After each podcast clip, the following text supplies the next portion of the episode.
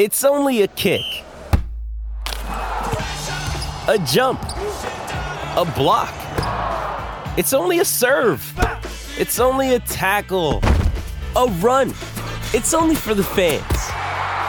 After all, it's only pressure. You got this. Adidas.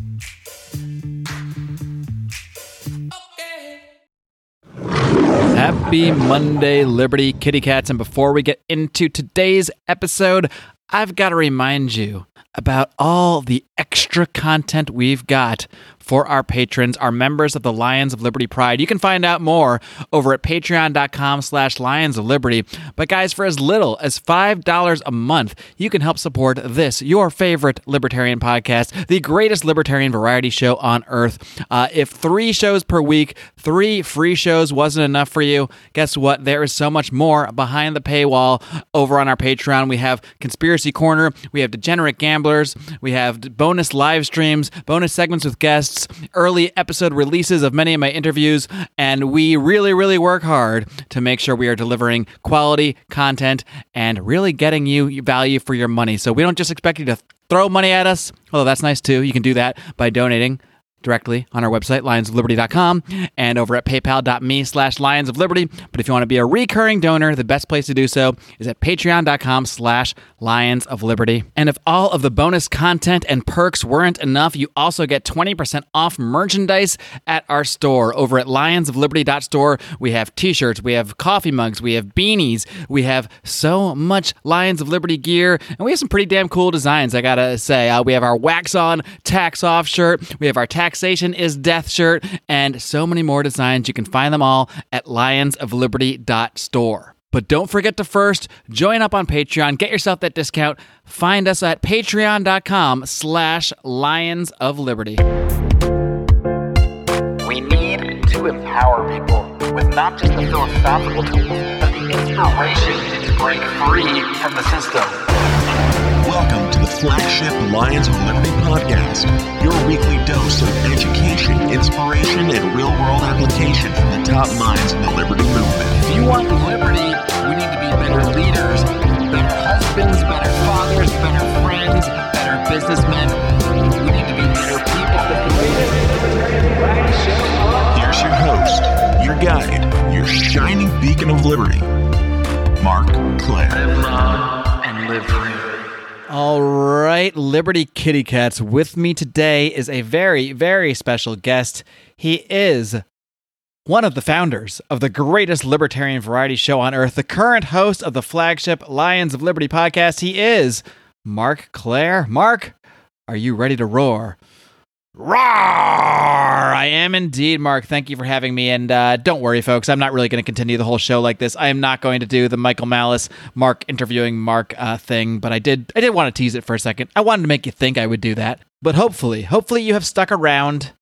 Hopefully, you didn't just click away as soon as you realized this might be one of those pretentious, self-congratulatory self-interviews.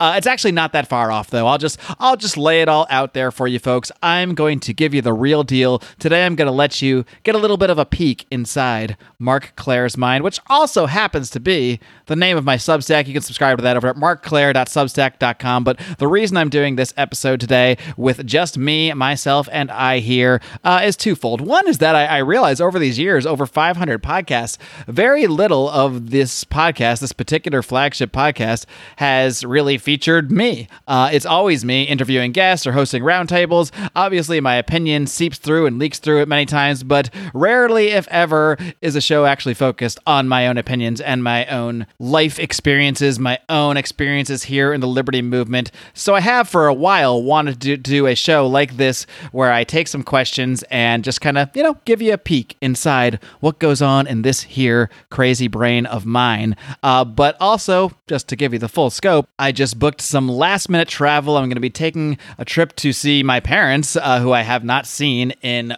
well over a year since well before COVID. I was actually supposed to see them right before the lockdowns hit last year and uh, to just uh, take an actual break. And when I say an actual break, I mean a break from everything, a break from posting this podcast.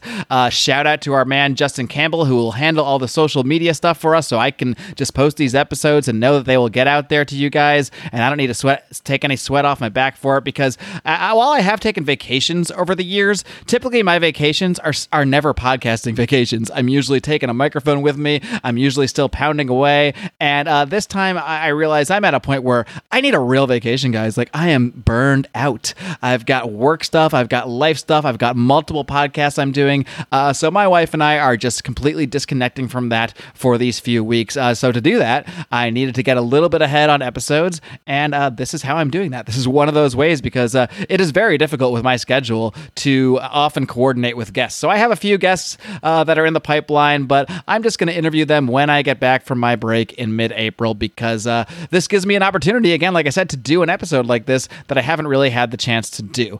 And uh, I will say, like, going behind the scenes of this one, there's probably going to be like a dozen times, not to jinx myself too much, where I stop down, pause this recording, go back, do a little edit point because I am not good at this sort of format uh, where I just sit and talk in front of a computer. Uh, it feels awkward to me. Uh, you guys should see me just recording some of the commercials or promo spots I record on my own. Uh, sometimes it can take me 15, 20 minutes just to record a one minute spot because I'm just that hard on myself. I'm that anal about it. If I stumble over a word, I feel like I have to stop and do it all again. Uh, I'm going to try really hard not to do that here. I'm going to try to let it flow naturally, but it's certainly not my natural format at all. I really like having another human there to bounce off of, to ask questions to, to react to. Uh, just staring at my computer, staring at the little record clock going up. Uh, it it is not in any way natural for me. I have the utmost respect for Brian McWilliams, uh, which is not something you'll hear me say very often, but I have the much utmost respect for Brian doing this practically every week,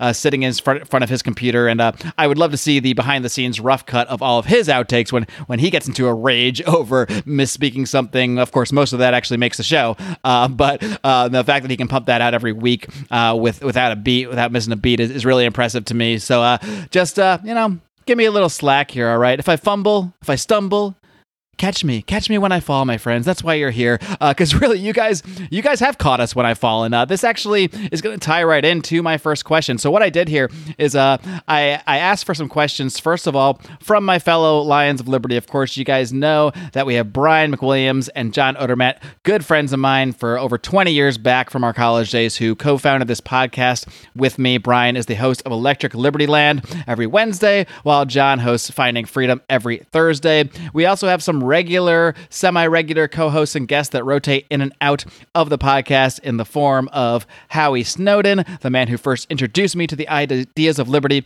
way back in the day, as well as uh, our friends Rico, our unofficial, official lawyer here at Lions of Liberty, as well as our doctor of science himself, Mr. J.B. Lubin. Now, uh, our patrons, people who subscribe to the Lions of Liberty Pride at patreon.com slash Lions of Liberty, will know those voices and faces a lot more because they are always uh, appearing on our bonus shows uh, and don't quite as often make it to the main show because there's just only so much time only so much time in the podcast universe so that's why if you're a real lion of liberty you got to subscribe to the patreon patreon.com slash lions of liberty uh, but what I did is I asked my fellow Lions, all five of them, to give me a question as if they were interviewing me. So this is going to kind of be like the Lions interviewing Mark. And then I also got a few questions from our supporters themselves, our Patreon supporters. I'm not sure if I'm going to get to them in this episode. Kind of depends on how long I go. Uh, but if I don't get to them in this episode, I will record a bonus segment for patrons only answering those questions. So that being said,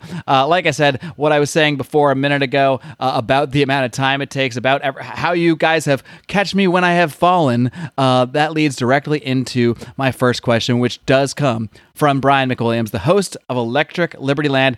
And uh, he comes right at me here. He asks Have you at any point considered quitting the Liberty movement? Or giving up on LOL on Lions of Liberty. And uh, let's see, I guess those are sort of two questions in one. As far as the Liberty movement goes, I'm not even sure what quitting the liberty movement would entail. Um, maybe it would just, just entail never talking about politics again, or you know, not working on liberty-related things, not being involved in the Libertarian Party. Frankly, my involvement with the Libertarian Party is, is mostly due to the podcast itself. Uh, it's really the podcast that led me to be involved with the Libertarian Party, uh, not the other way around. Uh, so uh, I, I can't see myself quitting the movement. I could see myself.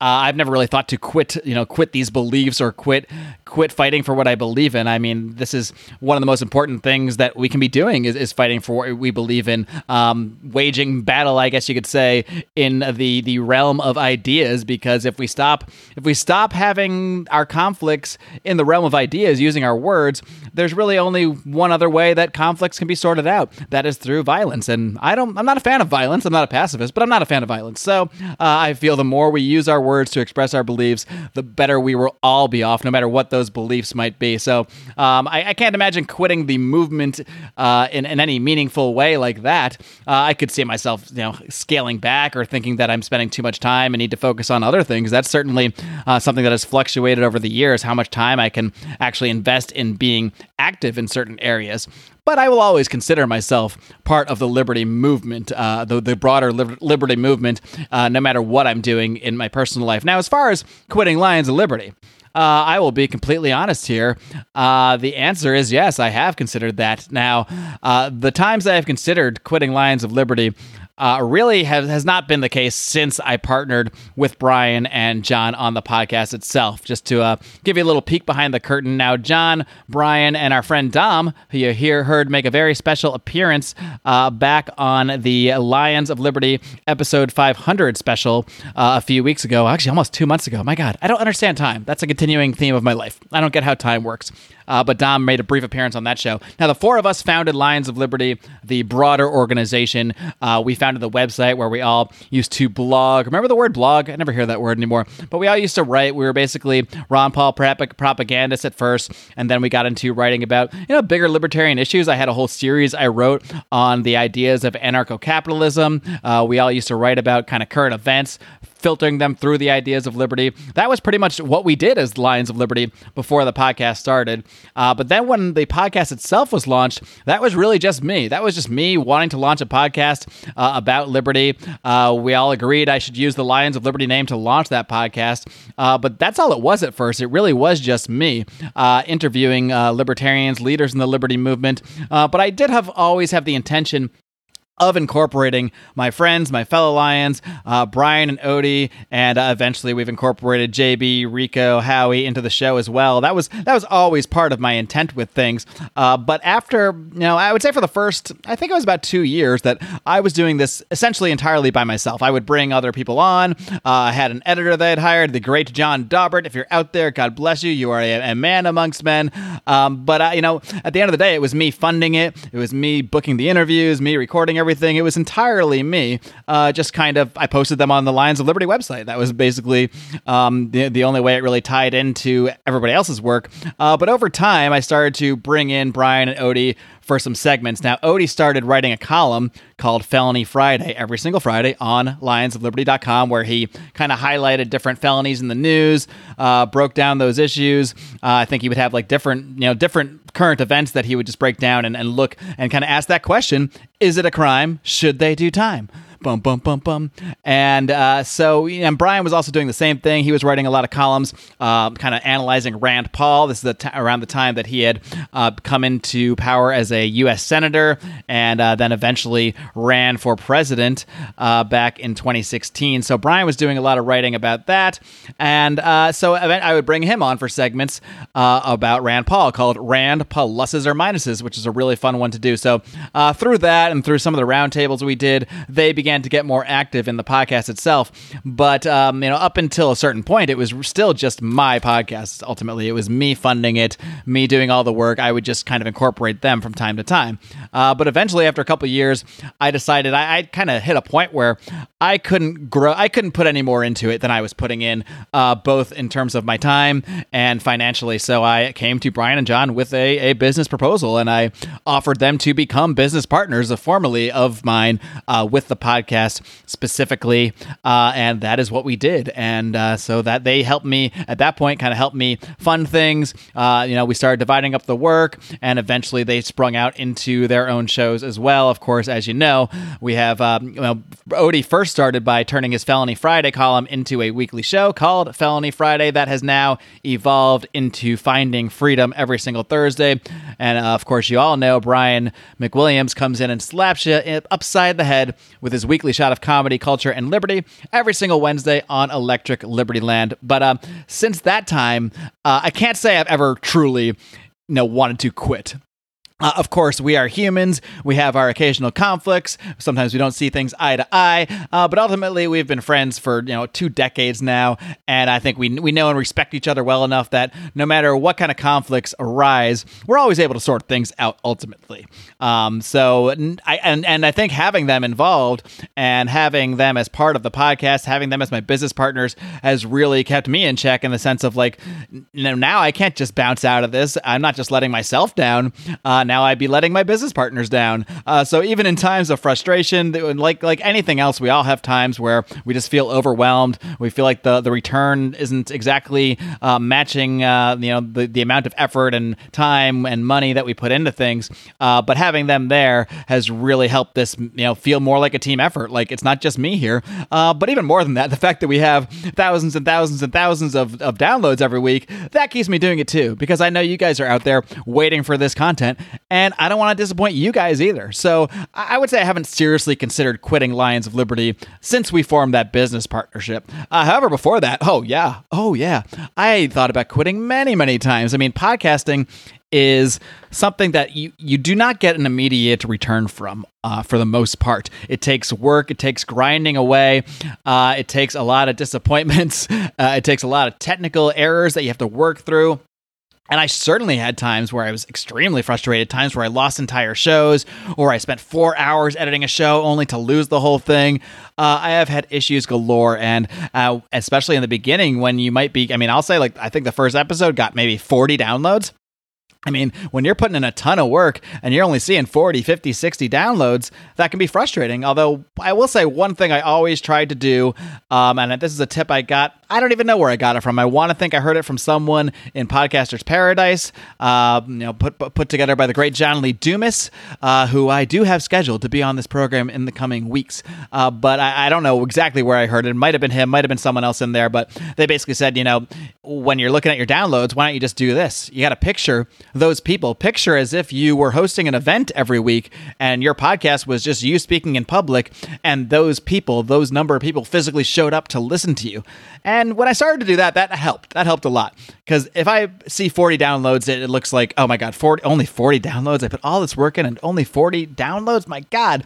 But if you go picture those 40, 50 people showing up at your house, you know, like that would be a decent sized party at my house. Uh, showing up at your house every week to listen to what you're saying or to listen to a conversation you're having with someone well, that that's a whole different thing, and that that really taking that kind of attitude towards the podcast really did help me uh, help me along uh, many times in, in, you know through that frustration. That being said, if I was still seeing 40 downloads after a year, uh, I don't think there's any way I could continue. The market would be speaking to me, uh, but the market, you know, luckily spoke in a different way. The show has always continued to grow and get bigger and get bigger and get bigger, uh, thanks to the effort we put in, thanks to having John and Odie as my business partners here, because I, I think I would have floundered away, or it's certainly would have uh, taken a different form if I was still trying to do this by myself every week.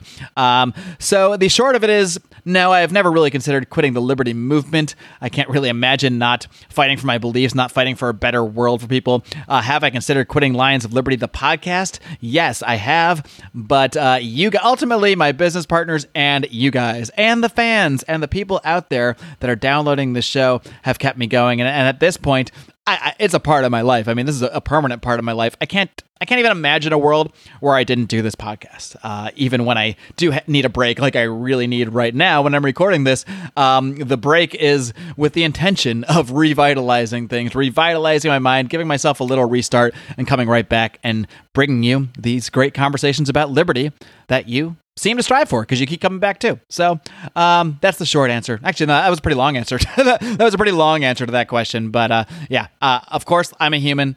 I thought about it a few times, but I'm not going anywhere, folks. So get used to it. Now, uh, we then move on to Rico. Now, um, for those of you not in the know, I think this question is actually a little bit trying to to prod me about something that we tried to do many years ago.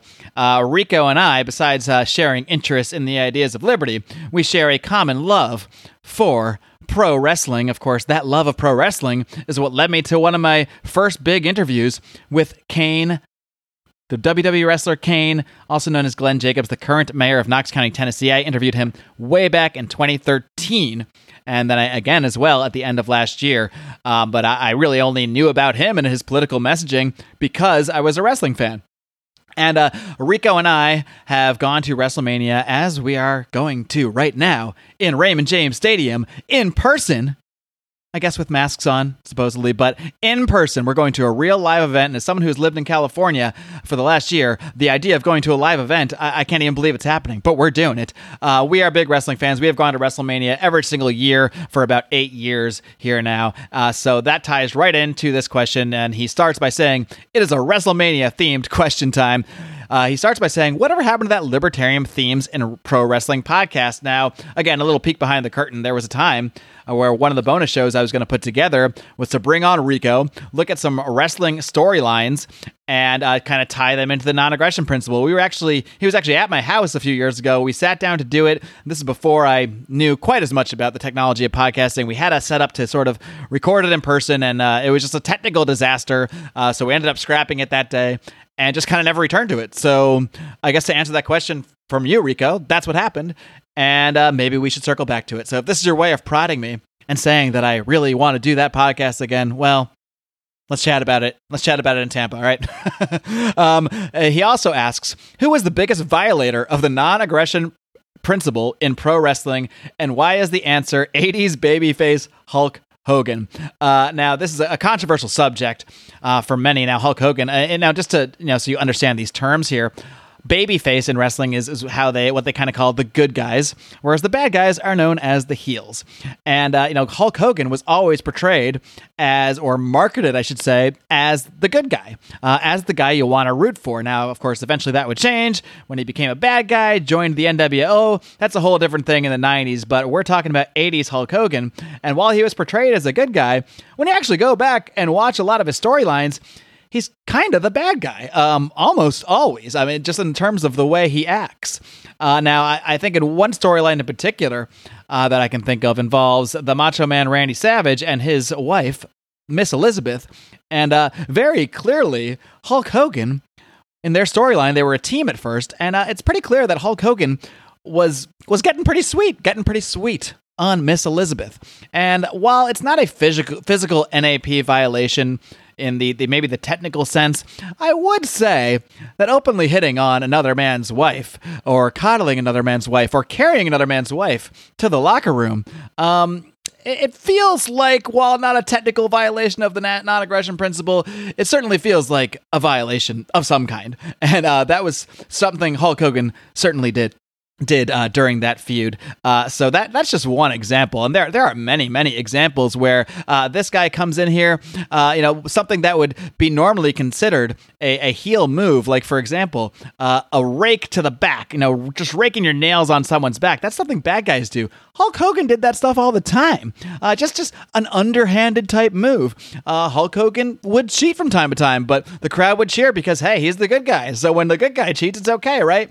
Well, I don't know. I don't know if it's actually okay. Uh, Hulk Hogan was also known uh, at times to show up and uh, smack his opponents with a steel chair. Well, that seems like a, a, non-aggression principle violation if they all they were doing was talking trash upon you. Uh, so, uh, yeah, I, I think I, I, would have to agree. I don't know if uh, Hulk Hogan is the biggest violator of the of the non-aggression principle in pro wrestling history, as Rico here indicates, uh, but he was certainly a violator of it for sure. Uh, so I, I, will agree with you there. I will say that, uh, especially when it goes to overlooked violators. I mean, Hulk Hogan's got to be right at the top of the list because he's portrayed as the good guy, but if you actually break down his actions, he, he is uh, not so much a good guy, I, I would say.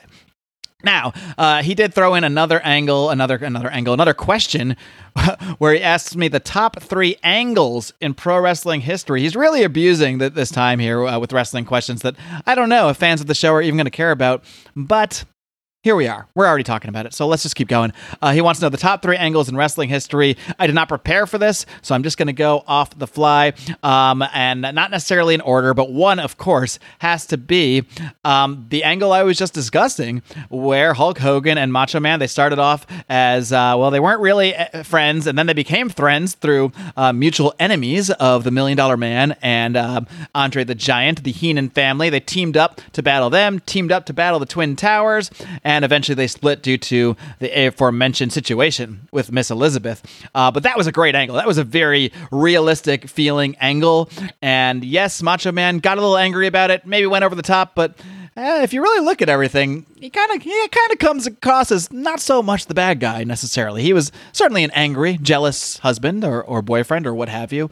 Uh, but Hulk Hogan was, uh, I mean, I mean, I don't know. If somebody was acting the way uh, that Hulk Hogan was towards Elizabeth to my wife, and he was supposed to be my my friend and my my business partner, my God, we would have problems. Like I, I would probably be acting just as wild and crazy as the Macho Man was. But that was that was an amazing uh, wrestling angle, a historic angle in pro wrestling. So that's definitely one of them.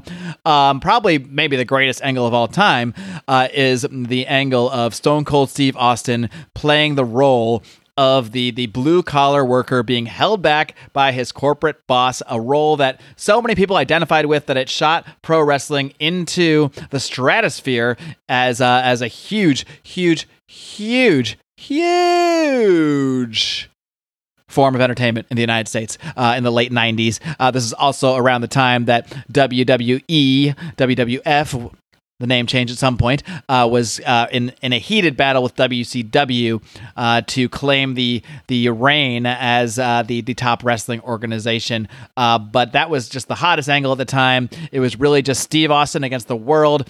Um, prior to that, Steve Austin had one of the greatest WrestleMania angles and matches of all time uh, against Bret Hart. That was kind of like a microcosm of that greater angle. Bret Hart kind of represented the old guard, the the you know the the the kind of corporate champion that you that you might want. And even before he eventually became the heel in that feud, uh, Steve Austin uh, through his attacks against Bret Hart, and I will say he probably was the NAP violator in a lot of these, but in the '90s uh, is when the the guys acting like bad guys kind of became the good guys. So Steve Austin kind of uh, he he gained the the adoration of the crowd through his attacks on Bret Hart and everything involving Steve Austin and Bret Hart, uh, right through to the angle with uh, Vince McMahon, who was the real life owner of WWE, trying to hold Steve Austin back. That angle carried that company for two years. So, uh, lastly, I will include uh, a culmination, uh, an angle which culminated at an event that Rico and I attended uh, in New Orleans in 2013. This was WrestleMania 30.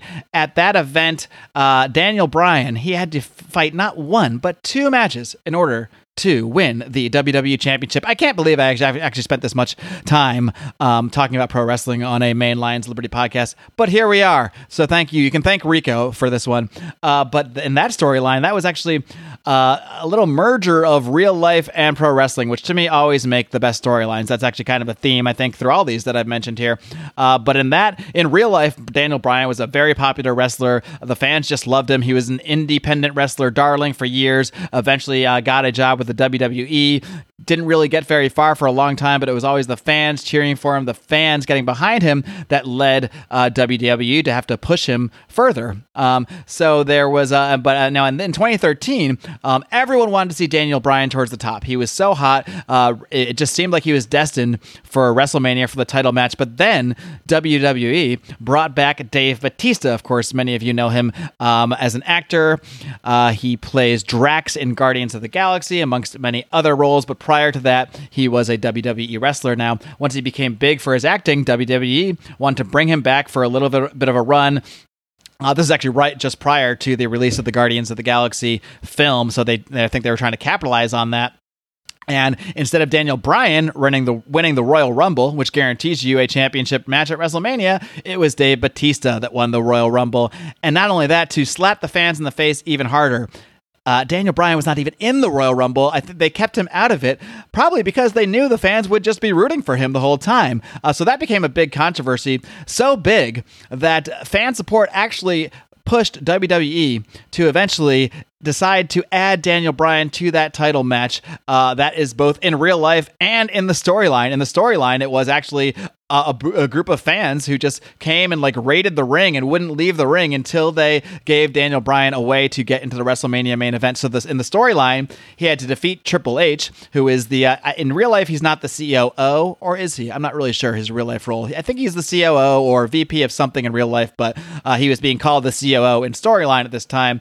Uh, so Daniel Bryan first had to defeat Triple H in the first match of the night, which he did in one of the best matches I've ever seen live, uh, and then he had to defeat both Dave Batista and Randy Orton in the main event uh, to win the championship, which he did. And this was just an amazing angle to see play out in real time and to see live at WrestleMania in New Orleans uh, with Rico, one of the, the greatest uh, nights and events of my life. So uh, I've got to say, those are my top three off the cuff. And I think that's going to be enough wrestling talk for right now. Now, if you guys are looking for a podcast where they don't take 10 minutes of a show out to talk about pro wrestling, then you might want to give a listen to our good friends, Nate and Charlie, over at Good Morning Liberty. And if you are impressed by the output here at Lions of Liberty, where we provide you three unique shows each and every week, you're going to be blown away by the content that Nate and Charlie are putting out over at Good Morning Liberty. These guys do it five, five, five days per week my God, they even record the show live for their patrons. Uh, these guys are awesome libertarians. They both have worked in the healthcare industry, so they definitely have a unique perspective on a lot of the problems that go through that segment of the industry. And they really do a great job of breaking down current events, breaking down those headlines through the liberty perspective. And again, they do it five days a week absolutely mind blowing. They do phenomenal work. They are great supporters and fans and patrons of this program, and they deserve your support as well. So if you haven't been listening, please do go check out Good Morning Liberty. You can find them wherever you listen to podcasts, or you can check out their website, bernielies.com. What a freaking awesome URL. Back to the show.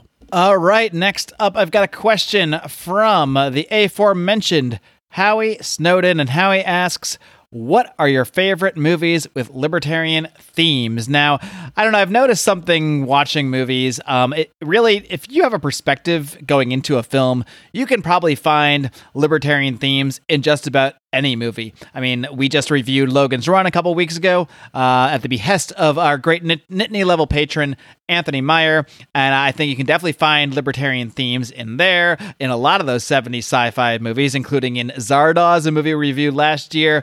Um, but I think they're not that really they're not straightforward. They're there if you're looking for them. Uh, they're there if you want to find them. If you're not, you might not be finding them.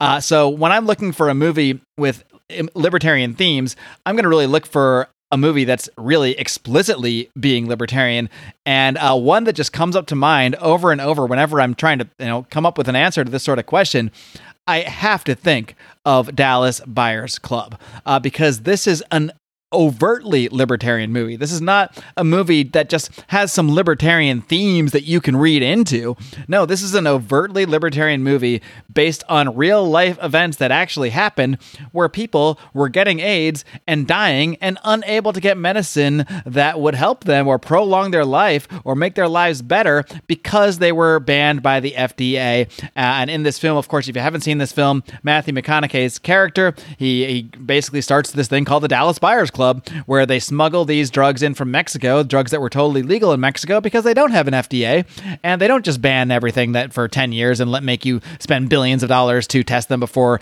they allow it uh, to be used on the general public.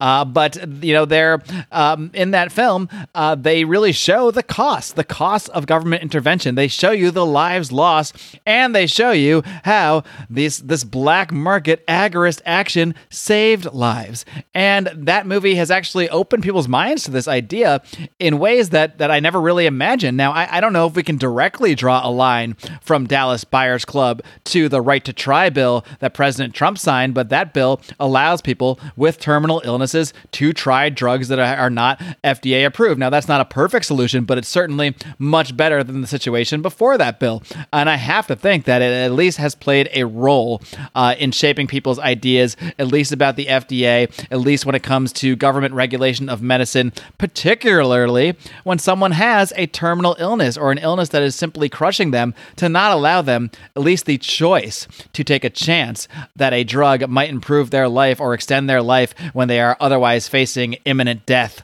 uh, is just unacceptable. And I think highlighting that story really can is can be more effective than than maybe yes maybe I can find libertarian themes in say a Batman movie and I could probably break down the libertarian aspects of it. But in reality we're kind of reading into that where we want to. We're picking and choosing where we want to. Like I, I doubt uh, you know in many cases where we see the themes that the actual producers or writers of the movie are actually trying to put those themes forward necessarily. They're just kind of trying to tell a good story. And I think in a good story in a good hero's journey you're going to find libertarian themes anywhere. So um, there's probably a long, long list of libertarian of movies that contain libertarian themes or movies you can find libertarian themes in. But if I'm going to pick an actual libertarian movie that has actually had a real world impact, it's hard to look further than the Dallas Buyers Club. Now, um, Howie gave just like Rico gave a second question here, and I'm going to allow it because we've been friends for a long time, and uh, you know I asked for questions and I got them. So who am I? Who am I to pick and choose here? But Howie has another question.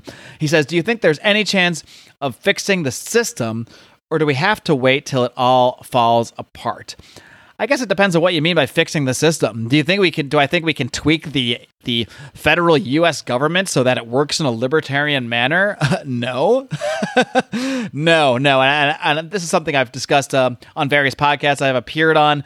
Um, but I'm pretty black pilled, I'd say, when it comes to like national politics or the state of the world or the way things are going. Uh, maybe that's a part of living in California and having people yell at me and stare at me for not wearing a mask while I walk my dog alone. But it's hard to have a lot of faith in the overall uh, direction that society is going, the overall direction that the uh, federal government is going. I mean, we're going to be 35 trillion in debt by the end of this year. They say 50 trillion by the end of the decade. That seems like a joke to me. I, I feel like we'll be at 50 trillion by next year. Uh, so this is it's going in an unsustainable direction, and it, it really seems like there is no no stopping this thing. So I think the answer to that question has to be wait till it falls apart.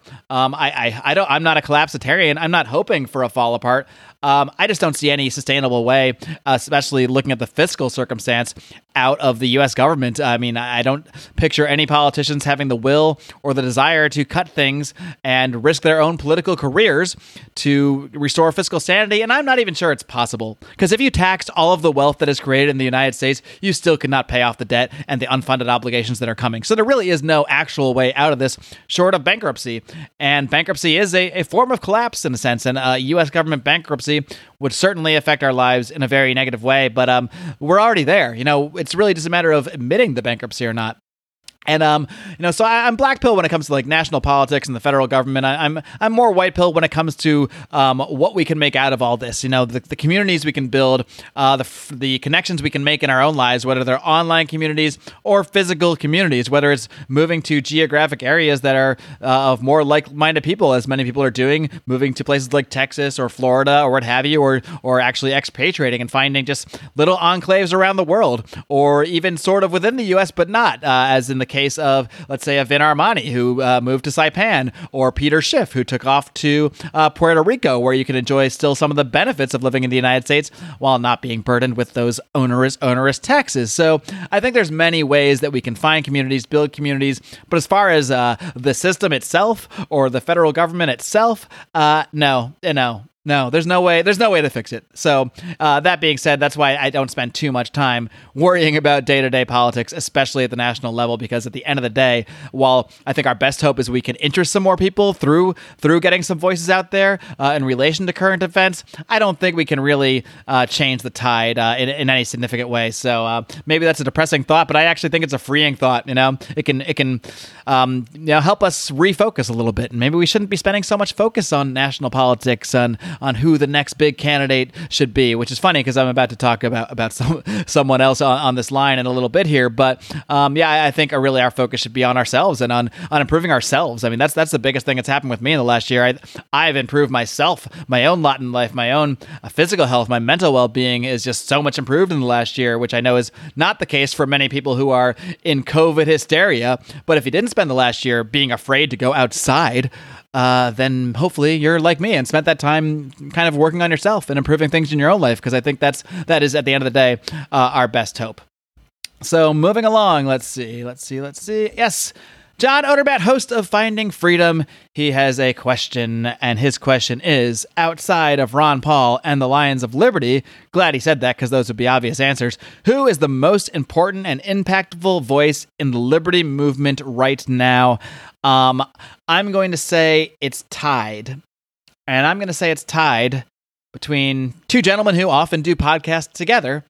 Uh, but those two gentlemen are Dave Smith and Michael Malice. Now, Michael Malice might deny he's a part of the liberty movement. Um, I know he doesn't like to associate, uh, you know, with the Libertarian Party or even the word libertarian or what have you, and uh, that's all all well and good.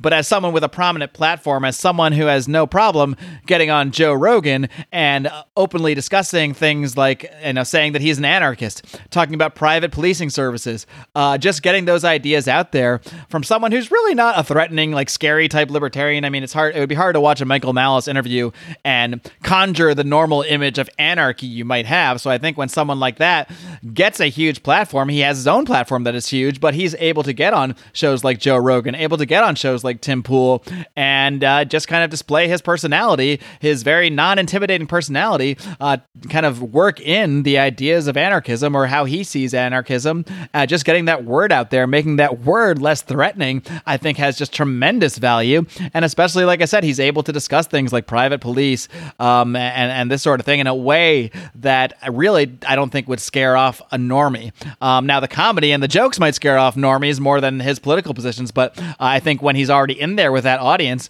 uh, when he's on a Tim Pool show or on a Joe Rogan show that, that's used to that kind of uh, that kind of joking around language that, that Michael Malice uses, then I think he's a great door. Uh, he's kind of has a great foot in the door to open people's minds to those ideas. And on that same note, I, I, will say Dave Smith because A, he has a huge podcast of his own. Uh, I think he reaches something like a quarter million people every week, not on Part of the Problem, uh, which does great, but on, on Legion of the Skanks, which has a, a much huger audience than Part of the Problem. And the fact that he is on that show and known not as that libertarian, he's known as this funny guy, this hilarious guy, Dave Smith. Um, now, because he is already known as something else, uh, he is able to kind of get people into the ideas, people that might funnel over from Legion of Skanks or from an appearance he might make on Joe Rogan or on national news. I mean, this is someone who is also able to get. Uh, he was uh, appeared on CNN a lot back in the day. Uh, he's been on Kennedy many times. I mean, he's on national news outlets, and every time he is, he freaking nails it. I mean, he he only usually gets when he's on one of these national uh, news channels, you know, maybe a minute or two of time, and every time he gets in uh, libertarian talking points in like the most direct, concise, hard hitting ways possible possible. Um, so the fact that someone like that is able to get out there and overtly put out the libertarian ideas, um, he's able to go on Joe Rogan and talk about libertarian ideas for for you know 90 minutes. Uh, I, I, think that has just tremendous value and help normalizing the the concept, uh, normalizing the concepts of individual rights, uh, normalizing the word libertarian, um, making it less scary. Uh, I know Dave has a lot of controversy around him because of some of the jokes he's made over the years, or because he had Nick Fuentes on his show and didn't and scream at him like a lunatic. Uh, frankly, I think those those criticisms are damn silly. And uh, if you actually listen, if you actually have a sense of humor, yeah, I'm not saying everyone has to like Dave's sense of humor, but if you have to, ha- if you have a sense of humor, you would at least recognize a lot of the things he says that he gets criticized for as humor. It's, it's the same as a lot of the criticisms of, of Trump that are outside his politics. Uh, Trump will say these outlandish things, uh, and a lot of it is like the type of humor. Uh, with Trump's humor, I'd call it like New York humor. People not from New York and not from that area, as, as I was kind of raised in that area, I have family and friends in that area. There's a certain humor that that goes along with it, and people that don't operate in those circles or don't have that sense of humor often might hear these things out of context and and be appalled and offended. Um, but that's humor. Humor is supposed to appall you. It's supposed to offend you. It's supposed to pull you out of your comfort zone. And I think Dave is great at that brand of comedy. Uh, forgetting even the libertarian stuff, just his comedy alone, I think is is truly um, now, some of the best comedy out there. I mean, he had, he had a hit special with Libertas. Uh, so I think someone like that is able to get out there in the mainstream and not not sort of he's not shy about his libertarian views. He puts it out. He puts it right out there. Uh, so so Dave Smith, Michael Malice, the fact that they are able to get the coverage that they get, they are able to be taken seriously by mainstream media and by alternative media that is much larger than ours, like Joe Rogan, like Tim Pool. Uh, they've both been on Tim Pool's show. They've both been on J- uh, Joe Rogan's show in the last year, and I think in, in their own in their their own ways. They're they have very different styles uh, and very different approaches, but they both are helping to put these ideas in the minds of more and more people out there, and that is just incredibly valuable. So I, I would put those two tied as the most important and impactful voices in the liberty movement right now. Uh, I do have one more question from a Lion of Liberty. This question will become from our own Doctor of Science, J.B. Lubin, and J.B. asks this. Do you think that libertarianism is truly natural? Do we have to unlearn the indoctrination of the state, or is it the other way around? So I think what JB is kind of asking here is is like you know are we born libertarians are we born uh, sort of with freedom and then the state kind of indoctrinates us on the way or are we kind of born sort of status and we have to kind of unlearn that? Uh, i th- think that's kind of what jb's asking here and this kind of goes back to something i asked dr paul about uh, when i interviewed him uh, i've interviewed him a couple times but you know i remember one time i interviewed him he said that you know he really does feel that we are we are born free. We're born as, as you know free free individuals who strive to be free uh, but it's really hammered out of us. It's hammered out of us through a lot of through our childhood through uh, state sponsored education uh, through pr- propaganda all of which comes through uh, statism in, in some way, shape, or form. And that is the great question. Now, it's it's a complicated one because anthropologically speaking, and um, you know, rationally speaking, humans working in groups is natural. Uh, having hierarchies is natural, and often a state can emerge from these natural hierarchies, uh, from these uh, these natural formations of groups uh, for the purposes of whatever they may, may be, whether it's protecting property or law and order or what have you. And um, I would certainly say that uh, there there's nothing wrong with that concept. There's nothing wrong. In fact, there's there's something wrong with not doing that. I mean, I, I wouldn't say there's something wrong. I guess I wouldn't say there's something wrong with an individual choosing to be a rugged individualist and going out into the woods. Uh, but that's really not what libertarianism is about. Libertarianism is really just about the non-aggression principle and uh, whether it's being respected and whether you're doing that um, along the way. Now you could have a rugged individualist who just lives out in the woods, uh, but every once in a while he comes out of the woods and kills someone and violates the NAP.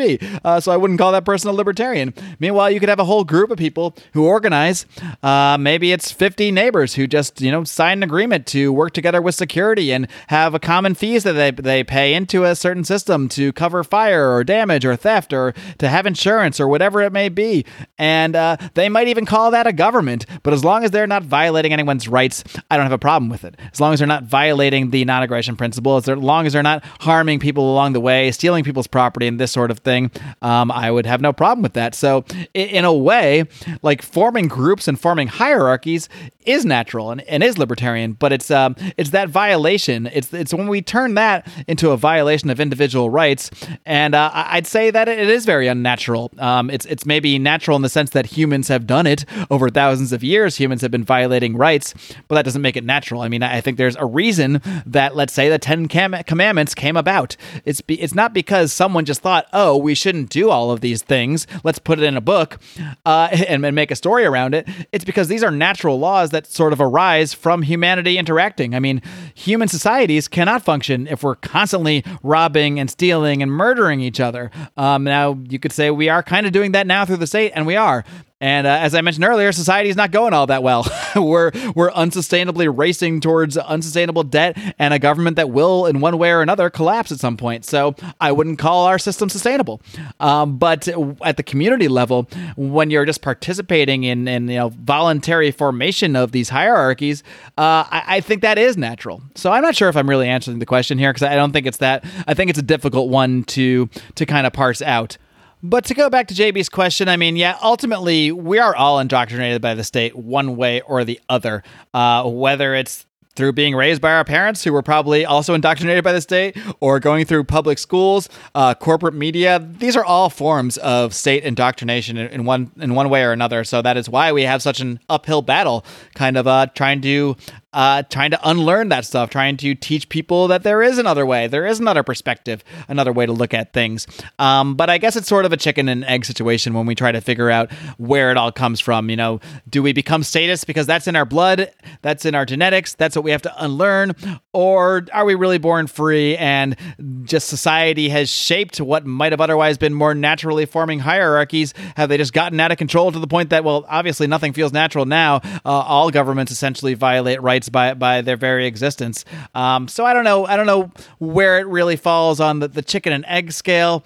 Um, but either way, there's a lot of indoctrination to, to work out of. And um, I, I, think it just does come down to the argument you always hear that, oh, you're against uh, groups, you're, you just want to go live in the woods. And no, because it's, it's, it is very natural for humans to form organizations, to form governments, to have cooperation. I say governments not in the, the non aggression principle violating way, but just um, in, in the sense of you know people voluntarily forming governments. That's just that's something that has happened historically as well. So if, if you're triggered by the word government i'm, I'm very sorry for you uh, because you should really be thinking about things in a much deeper way. And i, I like to think that um, fans of this show are able to do that. But uh, i certainly understand why using government and this is a conversation i've had with like adam kokesh before on the show and another guest. Um, it's really just comes down to to phraseology here. But uh, of course when you say the word government now yeah we pretty much are talking about um, you know rights violating institutions. But we're talking about government in the, in the, historical sense or in the just in the definition of the word, it really just means a group who sets the rules for uh, a given area, and, and that could be done uh, in a natural way. You know, in a in a, a, natural hierarchy that comes together that isn't violating people's rights. Um, that, of course, is is not what we really see government as nowadays. Understandably so. Um, this has just been really a rant more than a direct answer to that question because I think it is it is sort of a, a circular question that it, it's hard to really find a beginning or end point. But because uh, like even if we even if we just eliminated the government right now and then uh, we started things from scratch with just a bunch of new humans, we just released uh, you know humans into the wild and let them go be humans, they probably form governments eventually. you know, they probably uh, would start doing the same thing. So in that sense, maybe it is natural, but um, I don't think it's natural. I mean, they're called natural rights for a reason because they they come from nature. They come from the the very essence of our existence. So I would have to say to violate those rights on a mass scale is very much unnatural. Um, that's about the closest I'm, I'm going to get to an answer for you, JB. I, th- I think that's that's all we're going to get out of me on this one. But uh, that being said, guys, I do have some questions from the Lions of Liberty Pride, but uh, I think I'm going to keep those for the Pride. That's just a teaser for you. I've uh, I've I've got to get going. I got to get packing. I got things to do. But I'm do I am glad that this uh, this kind of last minute travel did push me into doing this episode. I did enjoy answering these questions, and I am going to enjoy answering a few more for the Pride. Uh, I hope you enjoyed this one. Uh, I'd love to hear your feedback. Of course, if you don't get enough of my voice right now, there's another place you can hear it. You can hear more of my voice over at the Second Print Comics podcast, where myself and Remzo Martinez of the We Are Libertarians Network we combine to talk about the characters, comic book events, storylines that shaped our comic book fanhood over the years. We do that each and every Wednesday on the Second Print Comics podcast. Uh, find us everywhere podcasts are found. If you enjoy my rants and ravings, even if you're not a big comic comic book fan, I think you're going to enjoy this show. And of course, uh, in that same vein, don't forget to check out Brian, Odie, and Rico every single Thursday on Bravo and Beer. You can find more of them over at bravoandbeer.com, wherever podcasts are found. You know the drill, kids. Uh, but until next time, I, have I've had it. I'm taking my break. Actually, no, I'm going to record a little bonus show for the Pride, answering a few of their questions, and then I'm taking a break, a much needed break. Uh, but I welcome your feedback. Of course, you can leave feedback over in the Lions of Liberty forum. That is our our group for just about everybody. We do have some questions just to make sure you're a real human to get in there. Uh, and of course, uh, if you want to interact with us more, you can always drop me an email. It's mark m a r c at lionsofliberty.com. You can find us on Twitter at Lions of Liberty. You can find me at Marc D. Clair. Uh, you know, you guys know how the internet works. You know how to reach out. But, gang, I think I've had it. I'm going to go take a break. I'm going to go take a freaking vacation, and I'm excited for it. So, until next time, my friends. Live and live free.